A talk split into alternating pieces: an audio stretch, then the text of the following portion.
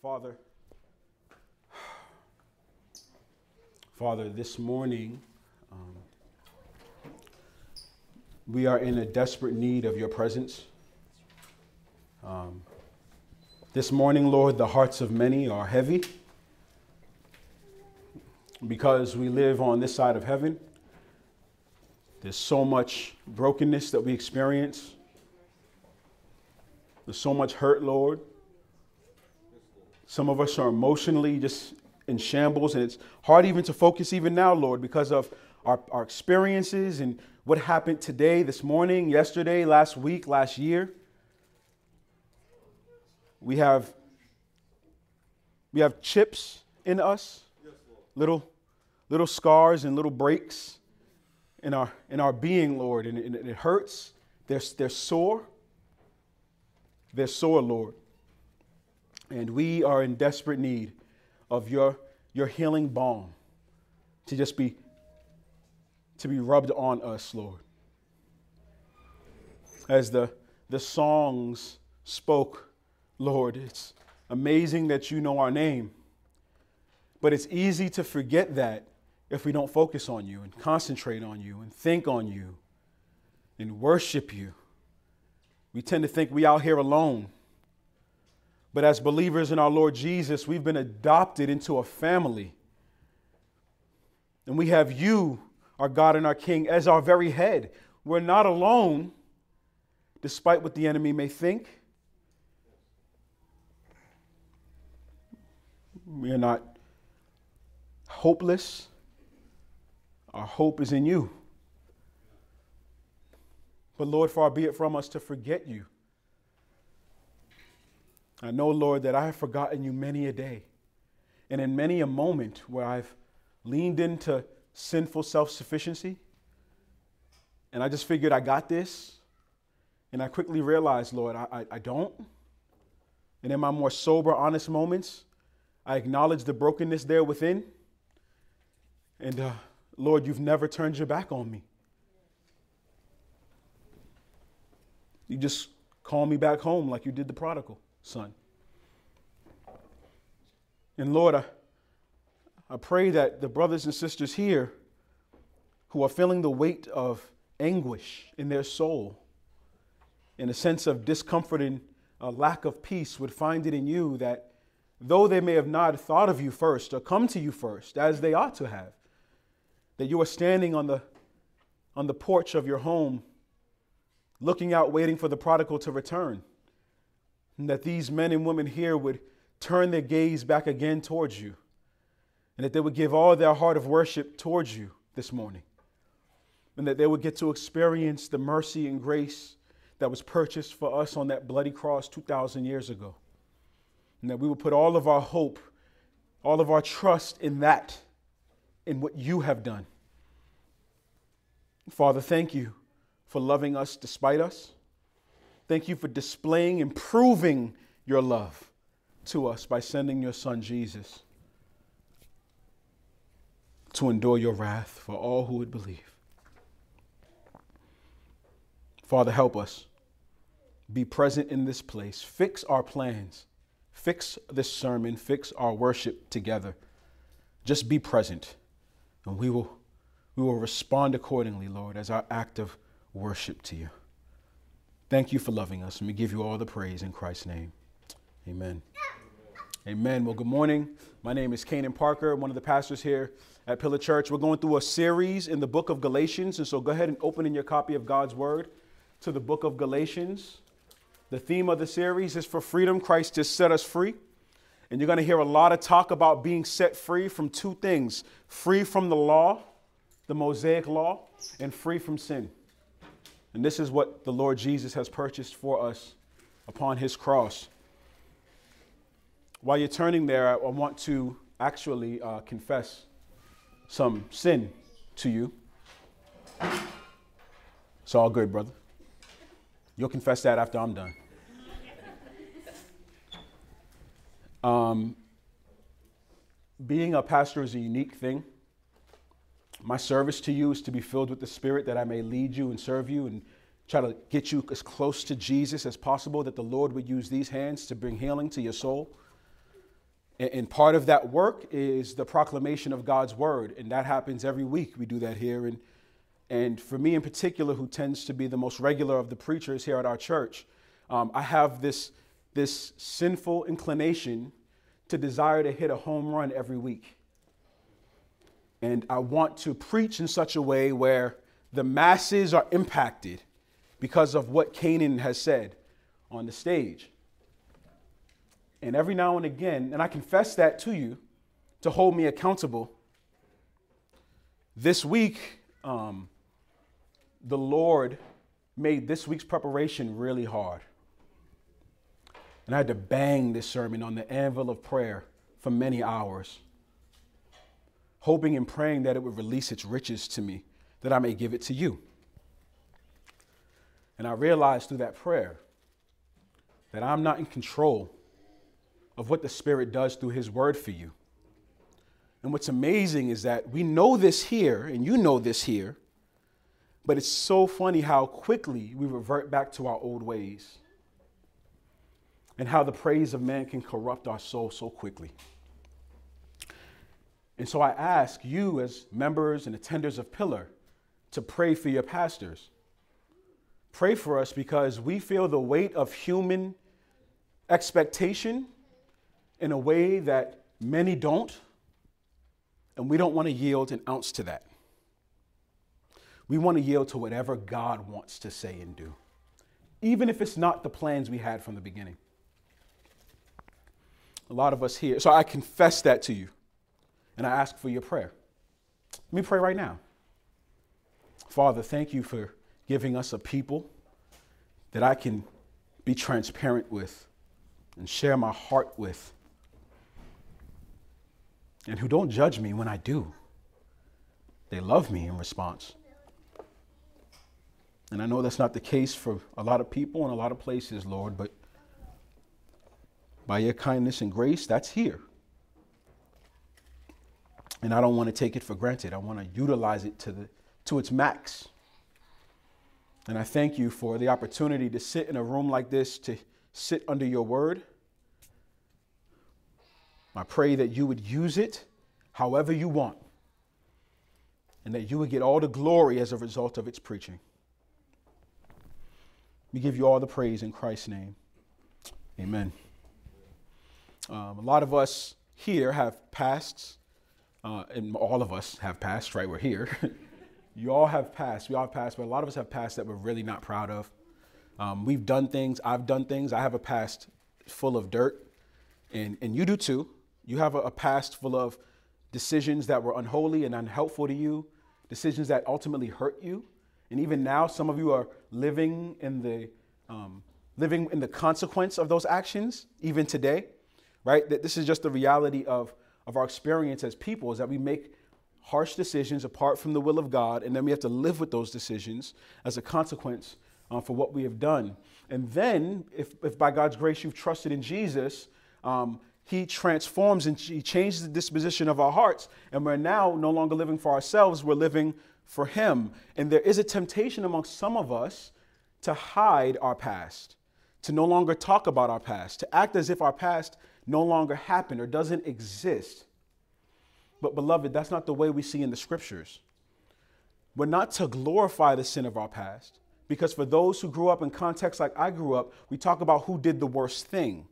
That's glorifying your sin and glorifying uh, the sin of your past. But we're to utilize our past and share the testimonies of our past experiences and our past shortcomings as a formal way of encouraging other brothers and sisters who are enduring and going through and making the same decisions that we made. And what we're showing people by relaying our history, our past to them, is that Jesus' arms are not too short to save. He can redeem and transform the life of any man or woman in here or out there. Nobody is able to resist him in that sense. He is able to save and redeem. And so we share our pasts. We cannot be proud of our pasts, but we share them in light of the glory of what God has done to redeem it. And that there's nothing that we can do to separate us from God's love if we come to trust and believe in His name. Nothing, no skeleton in our closet is big enough to scare God's grace away. And we see that happening in our passage this morning as we study the book of Galatians. We see the Apostle Paul utilizing the realities of his past as a means of forwarding the message of freedom in Christ, as a form of, of encouraging the saints who are hearing and may have experienced a similar past as he's experienced that God's arms are not too short to save, they're not too weak, they're mighty, they're strong, and his grace is powerful. And as we pick up in this passage, I want to encourage you to think through what God has saved you from. Because in this expedited world where everything's about productivity and time, we've lost the art of reflection. We've lost the art of slowly sitting down in silence. How many of you, don't show your hands, how many of you sit in silence as an intentional part of your day? Just to hear. Some of you, yes. Most of us, we don't. So we get up to the sound of our alarm. We have music playing in the background. We're singing in the shower. We put on a podcast in the car. We get to work and we're diligent at work, unless you're stealing time from your employer. Right? Some of y'all, right? Uh huh. Guilty. Dang. You ain't no conviction was going to hit this early in the message, huh? I ain't even get to the text yet. We steal time from our employer. I'm sorry, we work diligently, right? And then we go home and for those of us who are single, we're making plans to go out and hang out with friends. Those of us who are married or dating, we're trying to see our significant other. And for those of us who have kids, it's pick them up from school and it's homework and it's bath time and it's sit down and put on the news. And then you put your head down, and nowhere in that space was there silence, solitude. Everything is about productivity and speed and go, go, go, go, go. And when we do that, we lose the, the, the awe and wonder of God's salvation for us and what He's done to us. So I want to encourage you to do that as we go through the text. I want you to think through your week and find intentional time to sit in silence that you may be in awe as, as to what God has done for you. Even writing it down is helpful. We come to the Galatians, we're in chapter 1 still, and we're in verse 11. If you have in your possession a cross reference sheet, we're going to be referencing that frequently. Go ahead and pull that out as we will be going through that in just a few moments. We're going to see Paul continuing to make a contrast like he did last week. Look, beloved, look at verse 11 of Galatians chapter 1. Paul says, I want you to know, brothers and sisters, that the gospel preached by me is not of human origin. Stop right there. That sounds familiar because the Apostle Paul is being redundant. If you remember just a few weeks ago when we started this series in, in, Galatians, we saw him say this in verse 1. He says, I am Paul, an apostle, not from men or by man. Right? We saw that. And now he's saying, I want you to know, brothers and sisters, that the gospel preached by me is not of human origin. One may be asking the question at this point why does the apostle Paul seem to be so redundant and, and, and so forceful? And letting the Galatians know that his apostleship and his gospel is not from a human source. He keeps saying that. Paul is constantly having to defend his apostleship and his gospel. See, this is the human side of the scriptures that we miss when we read. Paul's character is under attack in most of the cities that he visits to proclaim the gospel. All we have are his 13 letters, and we think he was some juggernaut in the faith, and no one questioned Paul. No. Paul was constantly defending his apostleship, both in, Corinth and we see him doing it here with the Galatians. People out there are proclaiming and saying that Paul is not a legitimate apostle, that anything he has to say is bogus because he's not one of the 12. And because he's not one of the 12, they're saying, Paul, whatever you have to say is secondary to whatever the 12 have to say. And the 12 are the 12 apostles that were selected by Jesus during his earthly ministry. Seeing that those 12 apostles carried a significant weight in the early church, and, and rightly so. And there were false teachers who were going to the churches in Galatia and trying to convince the people that what Paul had to say is irrelevant, okay? That he's not a real apostle, that his gospel is fraudulent, is what they were saying. Now, before we look at what Paul is meaning when he says that in verse 11, verse 11 is tied to verse 12, right? So he's meaning something, but I just want you to look at verse 11 for the pure strength of verse 11. Look at what it says. I want you to know, brothers and sisters, that the gospel preached by me is not of human origin. I want you to understand the raw truth of that. The gospel itself is not of human origin. By itself, the gospel is not of human origin. The gospel is, you know, we uh, many of us think the gospel is Jesus saved us from our sins, and we're done with the gospel. But the gospel is broader than that. It does more than just redeem me and you from our sins. Yes, the gospel is God's rescue plan for a sinful people. That's true. But the gospel is also the inauguration of an entire kingdom of which Jesus is the king. The gospel is also the unification of a people who once had beef, they're now unified because they've been redeemed in the Son of God. But more than all of that, the gospel is how God saves us from God. But we don't think that through. The gospel, in and of itself, is divine from beginning to end. It's God saving us from God.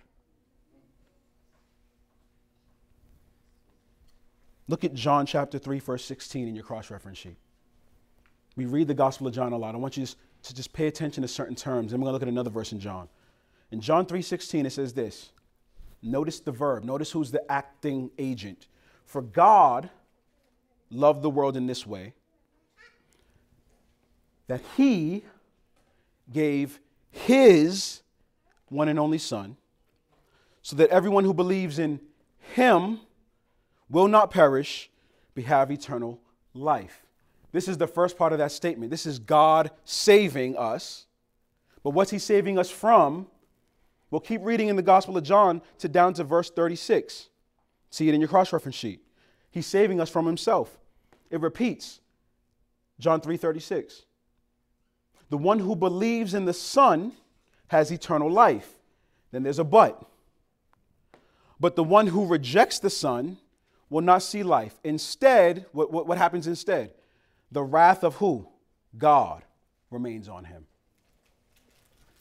This is God who's the lover of our soul. He's giving of his son to what end? That he may save us from his own wrath. That statement that Paul says stands on its own two feet. The gospel is divine from beginning to end. And if you believe a gospel that is manufactured by man, the gospel is impotent to save you. This is why, and you notice what's missing from John 3:16 and John 3:36 anything that you can do in order to help aid your salvation. Right, right. No, it is not there because the gospel is divine in and of itself. He's saving you, you're the recipient of his work.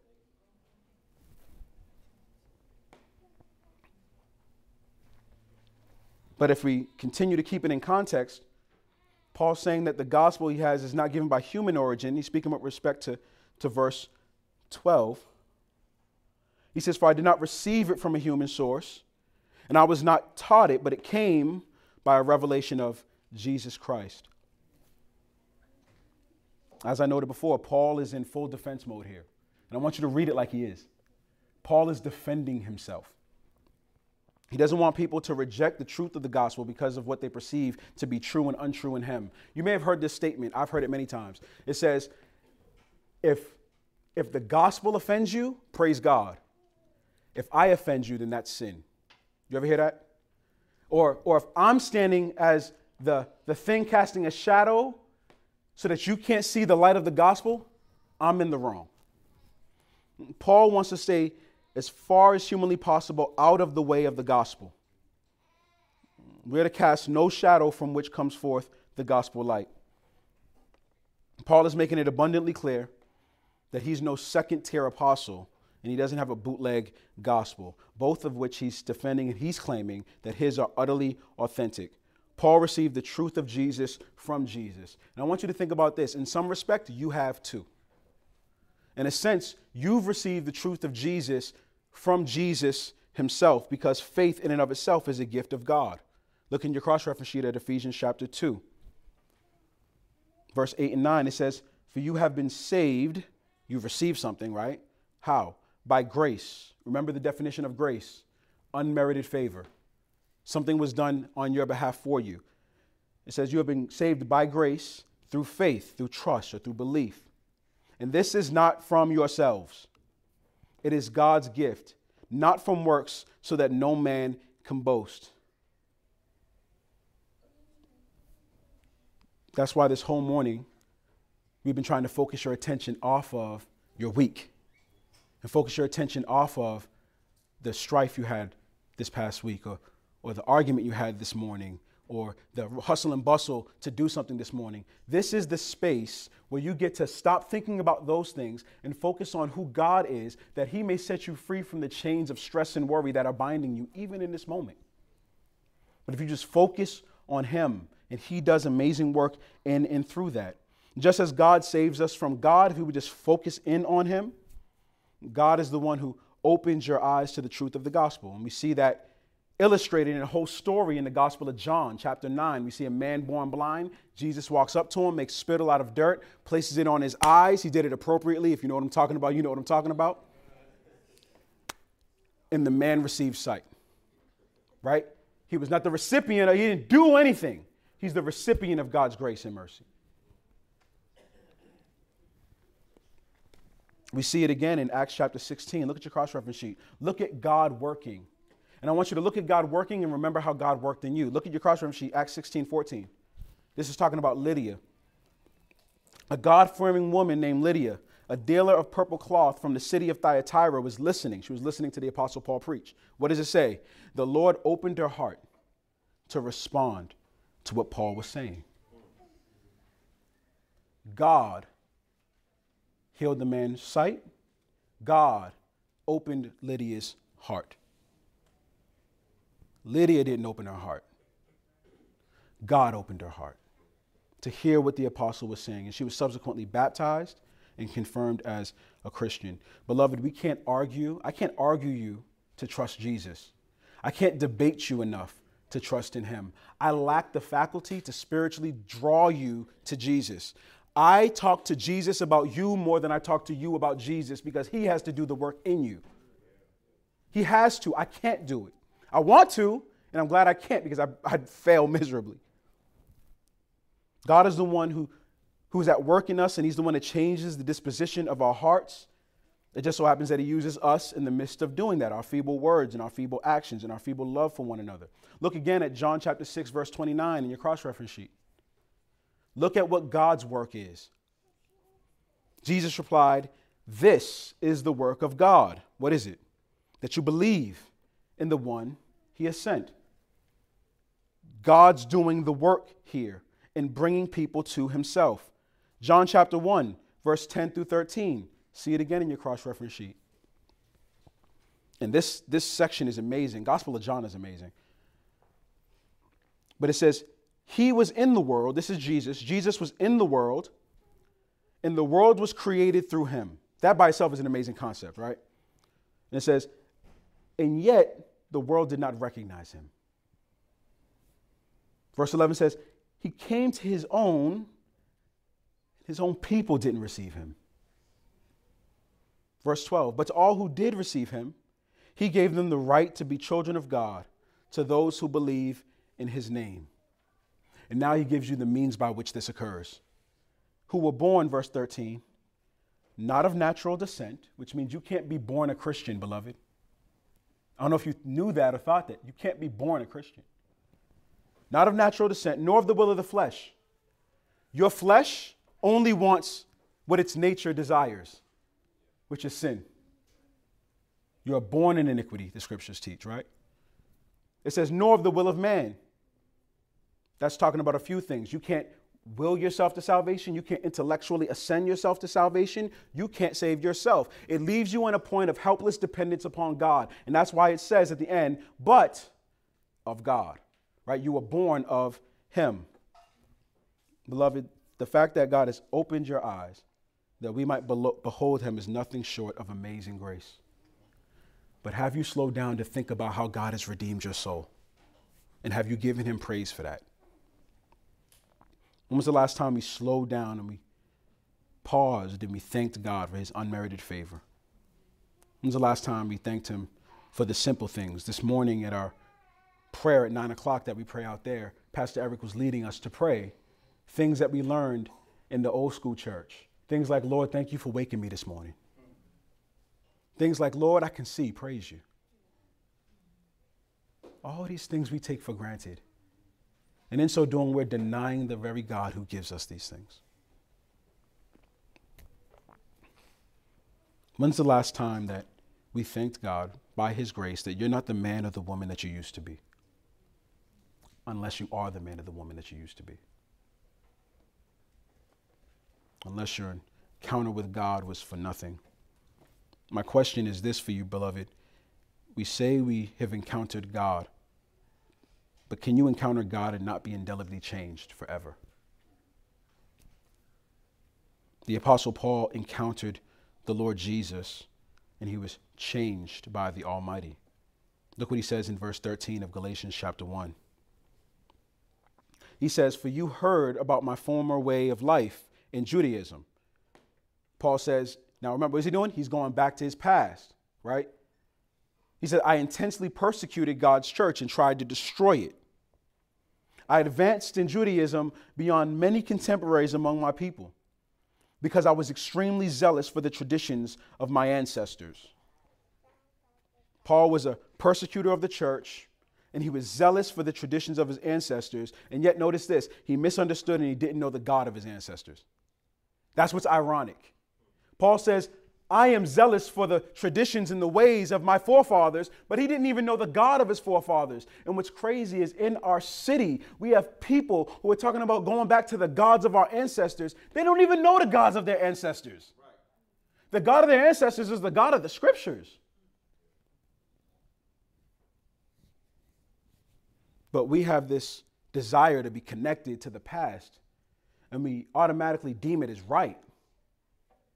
It's not right, and it wasn't good. Look what Paul says about himself as he as he talks about his past in Philippians chapter 3 in your cross reference sheet.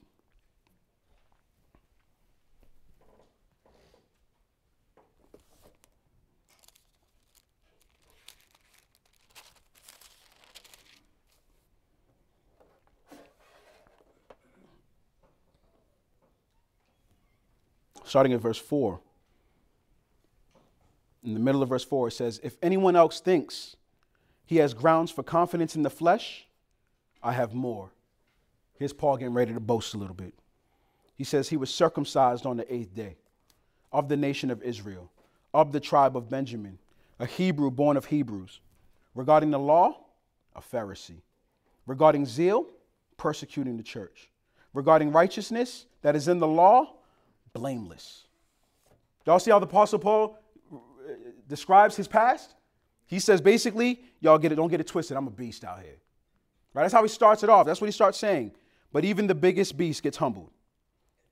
Look at uh, in your cross. Look at uh, you might have to turn there in Acts chapter 22, the Apostle Paul's story of his conversion. This is what he says, brother. He says this in, in, in Acts 22, and I want you to listen to what happened to the Apostle Paul as he had an encounter with God. And I want you to think back at your encounter with God. This is what he says He says, Brothers and fathers, listen now to my defense before you. Here he is defending himself again.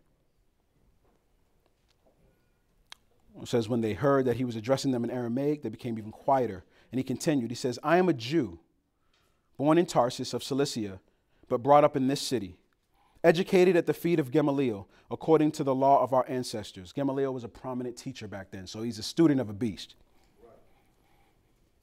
And he says, He was educated at the feet of Gamaliel according to the law of our ancestors. There goes that word again, right?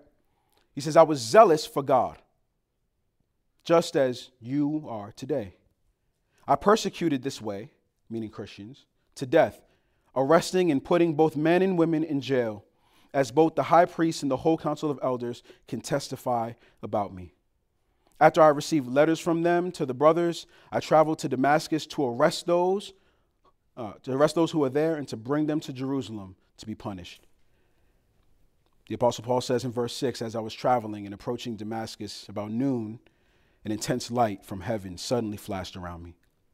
I fell to the ground and I heard a voice saying to me, Saul, Saul, why are you persecuting me?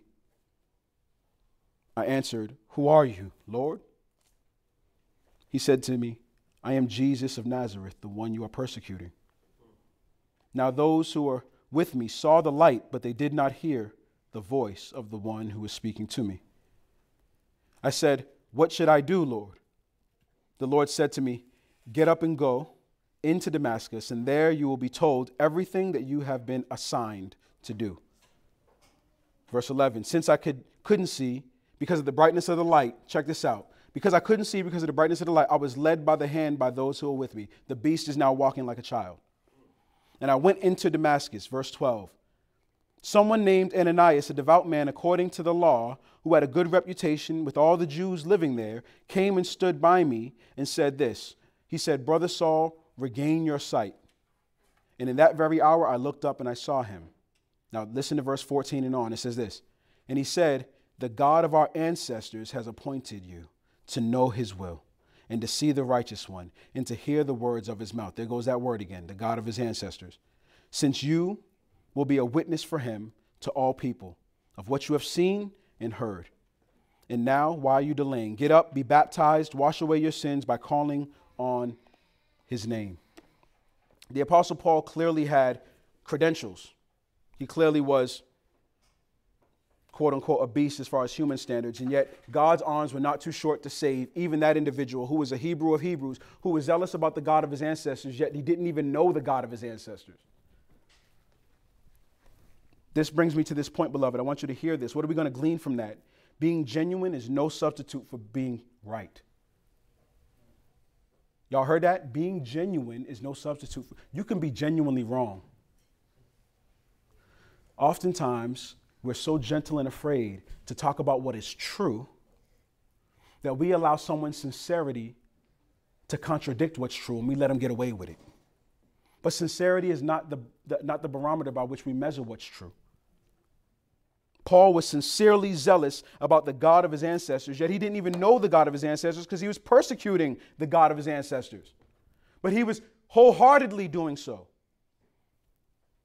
Beloved, truth is always true no matter how we feel about it.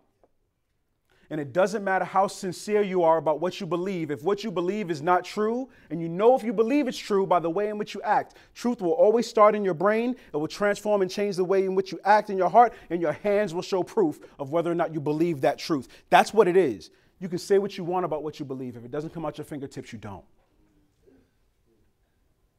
It's a cute thing that you aspire to believe. You may even acknowledge that it's right. But if you say you love your neighbor and you don't love your neighbor tangibly, you probably don't love your neighbor. Doesn't matter how genuine you said it. I'm a Christian. I don't care if you said that. Does your life show proof of walking in light of the Lord? The Apostle Paul said, No, I'm zealous for the God of my ancestors. I rep my God, I rep Yahweh all day. His life contradicted the truth. Beloved, we need to pause and take time to consider the truth of what it is we say we believe and who it is we say we're believing in. But if you don't, as I said in the beginning, take that quiet time to sit down and think through what it is you know and believe and, and what's coming through the fingertips, my beloved, you're deceiving yourself. And when you get before God, you can say how genuinely as you want, Lord, but I loved you and believed in you. He's going to say, when? When you told everybody you love me and believe in me? That's nice. Look at verse Look at verse 15, Galatians chapter 1. He says, and notice who's doing the action. But when God, who from my mother's womb set me apart and called me by his grace. He's doing a contrast. Verse 14 says that he advanced in Judaism before many of his contemporaries among my people because they were extremely zealous for the traditions of his ancestors. And then he says, But, even though I was zealous for the, for the traditions of my ancestors, he says, Now, but when God intervened. And I want to keep pulling y'all to that. When did God intervene for you? When He intervened, He says, But when God, who from my mother's womb, what's He highlighting? No works. I didn't do anything to receive this grace from God. I, I couldn't do anything. I was in the womb, I was in utero. God loved me before I was even had physical form in utero, is what He's saying. He says He set me apart and called me by His grace. And he was pleased to reveal his son to me, the text says, so that I could preach him among the Gentiles. And I immediately didn't consult with anybody. Paul is belaboring this point, a few points here, but he's belaboring this point that his apostleship and his gospel didn't come from another man. Nobody did this for him but God. And if you're an astute Bible reader, check this out. This came to mind while I was reading it. If you're a astute Bible reader and you know about the 12 apostles at all, you know that Judas ended up falling headlong and busted his guts up as he jumped, you know, it seems as he jumped off a cliff, right, and, and killed himself after betraying Jesus. And then what did the apostles do in, in, in the beginning of the book of Acts? They said, man, we need to go ahead and find another apostle to replace Judas. And so they cast lots and they picked a dude named Matthias to replace Judas. And you can't help but think, is Paul, Paul taking shots at Matthias? Who was he selected by men? And he's saying, now, nah, my selection was from Jesus, but this dude, I don't know. I'm just speculating. That may not be true. Uh, but my brain went there quick what else is Paul highlighting? He's highlighting that his salvation is not from works, it's all of God. And that's what God does. He's the one that saves. And that he didn't get hit. And then he says at the end of that verse, he says, I didn't immediately uh, consult with anybody. Why is Paul saying that? He, he's letting us know he didn't get approval from the other apostles for what he's about to say. And he doesn't need their approval. Since I got this information directly from the Lord Jesus, and no one's going to undermine that from me. And it says that God prepared Paul all his life for what he would call him to do. And that's test, that, that proves proof positive in the life of Paul, being born as a Roman citizen, yet being of Hebrew descent. And it's similar verbiage to what we see in Jeremiah chapter 1. In Jeremiah chapter 1, look in your cross reference sheet in verse 4 and 5. It says, The word of the Lord came to me. Then look what he says I chose you before I formed you in the womb. I set you apart before you were born. I appointed you a prophet to the nations. Jeremiah was selected and ready, set apart by God before he could do anything, before he was born, for a mission in which God would call him to do. Paul was set apart before he was born for a mission that he would set him to do. Beloved, there's a principle being sought here, and the same is true for all of us who claim faith in Jesus, that God has set us apart for an assignment or a mission that he has set forth for us to do. Beloved, we have purpose in this life, and we've not sought out to figure out what it is, what is our assignment, what has he called us to do and be in this life. Don't be content with just being Christian. Be content with being a missional Christian, a Christian who's on, who's trying to fulfill whatever it is that God has set forth for me to fulfill. He prepared Jeremiah for the, for the, for the job of being a prophet. He prepared Paul for the job of being an apostle to the Gentiles. What has he prepared you to do? Moses, same thing. Moses spent 40 years in, in Pharaoh's house, 40 years as a shepherd. Why? To lead his people. He had all the skill set he needed to lead his people all the way to the promised land, and he didn't even get up in there, but he got them there. And he fulfilled the mission in which and the assignment in which God called him to. But if you don't sit back and reflect on your past, you see no, you don't see how God is using it to how he's redeeming your past so that he can prop you to fulfill your assignment in the future. There's a reason why you have your experiences. There's a reason why the traumatic events has happened. There's a reason why you've done what you've done and you are who you were and you did what you did. God is preparing you for something that He's going to use you for. And He set that apart since before the foundations of the world. He loved you before you were before you were born, and He set a mission and a job for you before you were born. Beloved, I'm not eisegeting. It's in Ephesians 2:10. That's Ephesians 2:10. It says, "For we are His workmanship, created in Christ Jesus for good works." When? Uh, now what? which he prepared ahead of time for us to do. Then, verse 17, Paul again distances, distances himself from the, uh, the other apostles. He says, I did not go to Jerusalem to those who had become apostles before me. Instead, I went to Arabia and came back to Damascus. Verse 18. Then, after three years, I did go up to Jerusalem to get to know Cephas, and I stayed with him for 15 days. But I did not see any of the other apostles except, except, except James, the Lord's brother. Now, there's confusion there. James, the Lord's brother, is not the same James as the brother of John in the scriptures. I don't know if you ever read that, but I'm trying to bring clarity. The word apostle is not unique to Jesus and his followers. The word apostle means somebody who's sent, it means a messenger, it means an envoy, it means an ambassador. That's what the word apostle means. James, Jesus' brother, was a hater of Jesus until sometime after his resurrection. But sometime after his resurrection, the Lord somehow redeemed his soul as well, and he was seen as a pillar in the church. And so he is also given the title of apostle. One, he's the Lord's brother, he got a little credibility to him. But secondarily, he was seen as a, as a pillar in the church. And so Paul uses that term apostle, and it's used loosely in the book of Acts, not just for the 12, but also for anybody who's an ambassador of the Lord Jesus Christ in that respect. Paul is saying that he's as authoritative as the 12. And when he went there, he didn't get their approval. He only saw Peter. He was only there for 15 days, and he saw James for a few seconds. And then he says this in verse 20 I declare to you in the sight of God, I am not lying in what I say and what I write to you. Verse 21 is beautiful. It says, After I went to the regions of Syria and Cilicia, what's he doing? He's fulfilling the mission in which God called him to be a, an apostle to the Gentiles. And then in verse 22, it says, I remain personally unknown to the Judean churches that are in Christ. That makes sense, right? Why? The persecutor is now a Christian. I don't know about y'all, but if there's a famous American persecutor, I ain't about to invite this dude to pillar right? If I do them, I had the homies out at the front door just in case. You know what I'm saying? Because I'm not to know. We don't know. So it makes sense that many of the churches didn't know or see Paul in person. In fact, there were uh, people. God, look at it. Churches were more mobile here too. They're meeting in homes. So they're like, "Oh, Paul's on that side of town. We're gonna be over here, doc. If y'all see him coming, let me know. I don't even know what he looked like. Just look for a dude. He looking funny. We ain't seen him before. Next house. Right? That's the idea. There's a reason why the churches didn't know him. They didn't, they didn't, they didn't know who he was. But look at what they said in verse 23. It says, They simply kept hearing, He who, for, who formerly persecuted us now preaches the faith he once tried to destroy. And beloved, this is to give us encouragement as to this. If there's anybody in your life that you're desiring to know the Lord Jesus, know this his arm is not too short to save. The person whom you desire to see come to Christ was not a killer of Christians, I bet. And yet, Paul transformed the Christian killer, into a witness for his name. Beloved, never give up on a soul. Never make yourself unavailable to a soul that you desire to know the Lord Jesus. Tarry in prayer, tarry in witness, tarry in love, and God just might encounter that individual. Anyone can get this amazing grace. And then it says this in verse 24 and they glorified God because of me. Beloved, there are many in this city that I'm desiring to see come to faith. And there's many of you who I'm desiring to see come to faith, even though you may be here.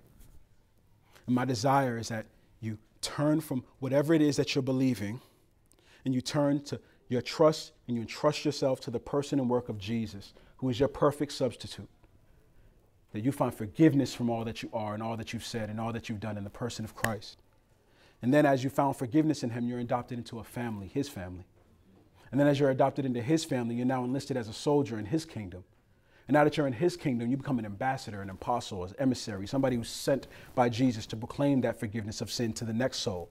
And on and on it goes. That's why the Great Commission is to go, therefore, and make disciples of all nations, because disciples become apostles. They become ambassadors. They don't become the 12. And if you see somebody claiming the title of apostle, be a little funny, be like, I don't know. But the purpose and the work of an apostle is the same to be sent to proclaim that gospel truth. Beloved, I don't want to manipulate your soul. I want to say this.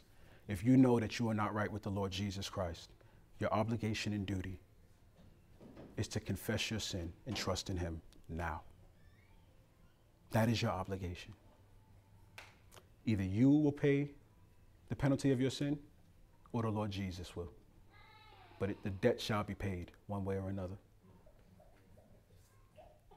And it is paid not by your work, but by faith in Christ who does the work on our behalf. Stop saying you're something that you're not. Have integrity. Admit where you are and get closer to Jesus. Because if you live as if you're what you aspire to be, you'll never be where you need to be. Father, thank you so much for letting us see the life of the Apostle Paul and the reality of his testimony. The reality that we don't have to be ashamed of our past, but you will use it to bring glory to your name. That you redeem our past if we're not ashamed of it. Father, I pray that you would that you would use your word to do whatever it's going to do in the people. As I confessed at the very beginning of this sermon, that I ain't trying to hit home runs. Just want to be faithful to your word. You build your church. You encourage your people. You lead your people to you. And I pray that you would do that through this word this morning. Thank you for being kind. Thank you for allowing us to sing praises to your name. And I pray that just for a moment, we're able to gaze upon you. Not on our problems, but on you. We give you all the praise in Christ's name. Amen.